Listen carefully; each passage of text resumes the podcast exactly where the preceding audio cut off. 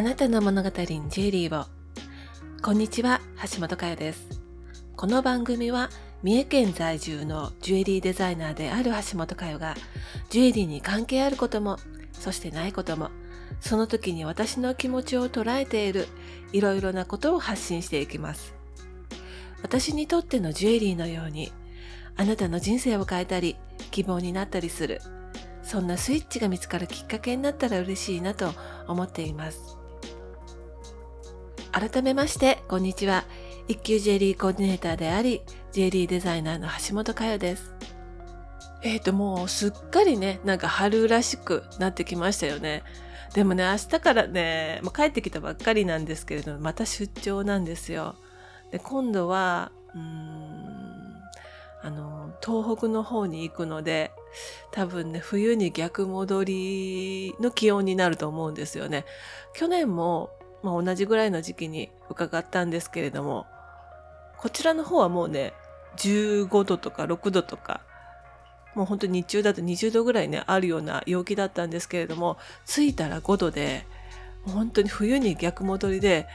もう薄着だったのでね、本当に寒い思いをしました。なので今回も、まあ、ちょっとヒートテックとかね、暖かい格好をして、まあ、万全に行きたいなと思っています。えー、前回に続きまして、2019年に TPP タイチパールプロモーションの援助によりまして参加しましたタイチアンパールスタディツアーの模様を第2弾としてお話したいなと思います。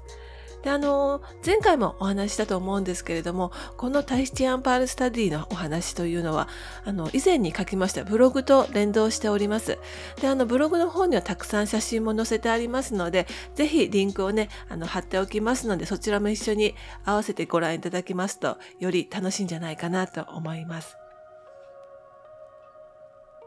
ランギロア島を後にしまして、タヒチ島に移動しました。そして首都でもあるパペーテで開催されましたリキティアさんの黒蝶真珠入札会場を見学しました。パペーテはま首都でもありますので、おそらく一番のね、都会なんですけれども、その都会の中の中心部にある、本当にね、何気ないビルの中に会場はありました。これはおそらくなんですけれども、防犯もね、兼ねてるんじゃないかなとは思いますね。なんかいかにもな、きらびやかなね、場所でしてますと、やはり高価なものですからね、危ないじゃないですか。ですので、あの、中に入るときはセキュリティチェックみたいなものはあったんですけれども、本当に何でもないビルの中にあったんですよね。こちらの会場の中では、リキティアさんの黒蝶真珠の入札が行われていたんですね。で先ほどからね、あのー、リキティアさん、リキティアさんって言ってますけれども、あの、リキティアっていうのはあの土地の名前でして、えっ、ー、とね、タヒチ島から南東へ約1600キロ離れたね、あの、マンガレバ島っていう島の中にある村の名前なんです。でね、1600キロって、もうかなり離れていることはわかるんだけれども、まあ、どのぐらいかなと思ってね、調べたんですよ。そうしたら、えっとね、あの、伊丹空港から那覇空港、大阪から沖縄までの、えっと、その空路というかね、経路がね、だいたいね、1670キロだったんですよ。なので、まあ、そのぐらい離れていると思っていただけたらいいと思うので、まあ、ちょっとしたね、あの、旅ですよね。そう、入札に来るだけでも。うん。それぐらい離れた場所にある島なんですね。この力ティアの真珠組合というのには16の養殖場が参加していまして年に3回このようなね、まあ、入札会オークションですよねをしているそうなんですよね。私自身の経験として日本でも同じような入札会場にね、伺ったことがあります。えっ、ー、とね、伊勢とか、あの、島の方とかでもね、やってるんですけれども、まあ、似ているようでもあり、そうでない場所でもあり、まあ、それぞれのね国や地域での召集感があるんだなっていうのがありましたね。であのこちらの、まあ、力手屋のね組合では独自に X 線による巻き圧検査をしています。どうして巻き圧検査をするかというと、真珠の耐久性にはその真珠層の厚さ、まあ、巻き圧ですよね。その厚さっていうのすごく関係あるんです。ですので、巻き圧があるからいい真珠というわけではないんですけれども、少なくともあの巻き圧の薄いこう真珠層が薄い真珠に比べれば耐久性のある真珠だということはできるんじゃないかなと思います。であの巻き圧がね 0.8mm 以下のものというのはロットと言われる真珠がある程度入ったビニール袋の中に青いシールを貼ってあって分かりやすく表示をねしているそうなんです。でね真珠は表記が面白くっていろいろな国の単位がね混ざってるんですよね。そしてそれが日本だけではなくって、まあ、国際的なスタンダードになってるっていうのも面白いところじゃないかなと思います。例えばなんですけれども真珠の粒の大きさというのはミリで表しますね。まあ、8ミリだったりとか13ミリとかなんかそういうふうに一粒のね大きさはミリで表します。それでネックレスに仕上げた時真珠のネックレスの長さというのはインチで表記します。お店でご覧になられるときは、センチ表記、まあ、42センチとか45センチとか、そういう表記がね、多いかもしれませんけれども、卸ではインチ表記がスタンダードです。ですので、アコエ真珠のネックレスだと16インチ、まあ、約40センチですよね。そして黒蝶真珠とか白蝶真珠の大きな粒のネックレスだと17インチ、なので43センチぐらいがスタンダードですね。そしてあの真珠の重さ。これね宝石だとカラットなんですけれども真珠の重さは門目で表します。あのここタヒチでもやはり重さ表記はね門目でしたね。うん。でもねちょっと面白かったのが他のとこで私見たことないかなと思うんですけれども隣にね親切ねグラム表記もねされてましたね。そうですよね。問目とかって言われてもね、1問目が何グラムかわからなかったらね、全然ね、想像つきませんもんね。えー、こちらでの入札方法は、このね、ロットに貼られた、もうあの、スペック表記を見て、まあ、例えば、まあ、形ですよね。ラウンドだったりとか、ニアラウンド、バロック、そういった風にね、いろいろ規格があるので、その形、あとはもうざっくりとしたクオリティなんかも書いてあります。色もありますし、あと何ピース入っているか、重さだったりとか、そうですね、サイズ表記だったりとか、そういったことがね、いろいろ入ってるんですよね。あとはその実際ね、真珠を取り出して自分の目を頼りに、ま自身がね、購入したい金額を書いて入札していきます。そして最高金額をね、入札した会社がその真珠をね購入することができるんですよね。私が伺ったことがある入札会ではそれぞれにフロアプライスというあの最低入札価格のね案内があったんです。例えば初めてこのリキティアの入札会場に来た業者さんとかねメーカーさんがいるとするとまずその基準がわからないですよね。それとっても難しいんじゃないかなと思ってなぜねそのシステムが採用されていないのか聞いてみたんです。で、あの、その質問の回答としては、そのシステムをね、いずれは導入したいなと考えてはいるんですけれども、この入札会の開催数がまだまだ少なくて、歴史が浅いので、なかなか価格設定が難しいとのことなんです。で、他の真珠に比べて黒蝶真珠は価格が安定しにくいのも理由の一つだと教えてくださいました。まあ確かにね、言われてみればそうなんですよね。私が以前その入札会場に行っていた時っていうのもあの仕入れるためではなくってもちろん仕入れてもねあのいいのがあれば仕入れてもいいよと言われてたんですけれども相場感を養うためでもあったんですよね。このぐらいのクオリティの真珠というのはこれぐらいの価格というのが相場であるっていう感覚を養うために行かせてもらった勉強会みたいなものだったのでなるほどなとは思いました。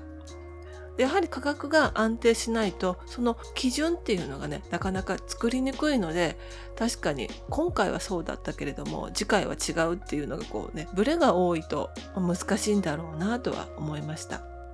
入札会場でずらっと真珠が並んでいるんですけれどもその真珠の横には値付けをするとかこう入札をするための道具というのもたくさんありましたねこの道具は世界共通みたいです主な道具としては、まずは、まあ、電卓ですよね。そしてあの、スコップって言われる、うん、なんだろう、この、一旦ビニールから取り出した真珠を素早くね、あの、元のビニール袋に入れる救いのようなものがあります。でそして真珠の取引の時は必ずあると思うんですけれどもネルと言われる白い布真珠を見る時はとってもね大切なものですね実際入札する人はまあビニール越しではね本当のね真珠の良さが分かりませんからネルという先ほどお話した布の上に真珠を移して見定めます。でねその見終わった後早く元のビニールに戻すためにこのスコップを使います。他のね宝石でも同じようなスコップは使うんですけれどもかなり大きいんですよね真珠用のスコップって。どのぐらいあるかな？10センチもっとあるかな？15センチ ×15 センチとか、うん、かなり大きいんですよね普通の宝石用のスコップだとまあどうだろう？10センチもないですよね。5センチ5センチとかかなり小さいんですけれども、やはりね、一粒一粒大きいので、そのスコップ自体もね、大きくなっちゃうんですよね。よくね、お客様に言われるんですけれども、真珠はね、まあ品質の見極めが難しい。みんなね、同じように見えるのよって言われるね、お客様いらっしゃるんですけれども、個人的には真珠ほどね、わかりやすい宝石はないんじゃないかなと思っています。お選びになるときは、まずね、比べてみる。これがね、一番大事です。例えばこう、これはどこどこさんで巻き圧がどれだけでっていうね、数値とか、その情報っていうよりも、まず目で見て素直に感じる美しさっていうのも選ぶ基準の一つにしてほしいなと思います。丸いとか傷がないっていうのは確かに分かりやすい評価基準ではあります。でもね、あの、それだけでない真珠の魅力をね、じっくりと比べて、お好きな真珠と出会っていただけたら嬉しいなと思います。全然ね、わからないのよって言われる方も、いいものとそうでないもの、クオリティが分かれているものを見比べていただくと、はあ、こんなに違うのねってね、皆様言われますね。そういう体験をね、たくさんね、していただきたいなと思います。リキティアさんの黒蝶真珠は高品質のものがね、多いと言われているんですよね。その理由は2つあります。タイチアンパールの漁場の中では南であるということ。あの、南半球なので、南であればあるほど水温が低いんですね。で、あの、水温が低いと、真珠層の巻く速度が比較的ゆっくりになりますので、その分密となり、照りが増します。あの、アコヤ真珠でも言えることなんですけれども、アコヤ真珠というのは浜揚げが冬にしますよね。それはなぜ冬にするかというと、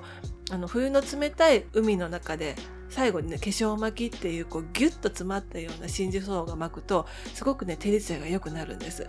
それと同じような感じで、水の冷たいところで育った真珠というのは、真珠層がきめ細やかで密になりますので、その分ギュッとね、照りがね、増しますね。もう一つ、それはね、干渉であること。真珠は海が綺麗なだけではね、良い真珠っていうのは育たないんですよね。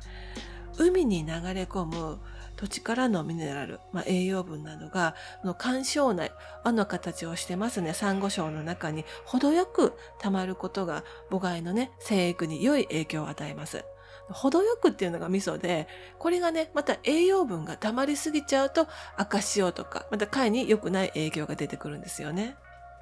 そう。ですので、あの、程よく溜まること、このバランスが、このリキティアはとってもいいんじゃないかなと思います。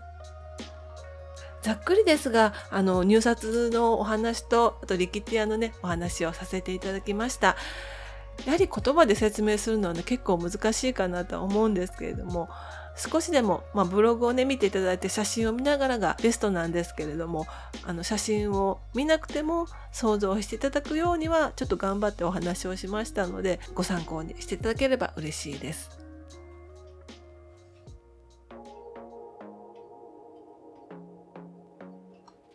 今日も最後までお聞きいただきありがとうございました。説明欄にメッセージフォームを設置してあります。スタンド FM はレター機能がありますので、ぜひそちらもご利用ください。ご意見、ご感想、ご質問などお待ちしています。それではまた次回のポッドキャストでお会いしましょう。また聞いてーなー。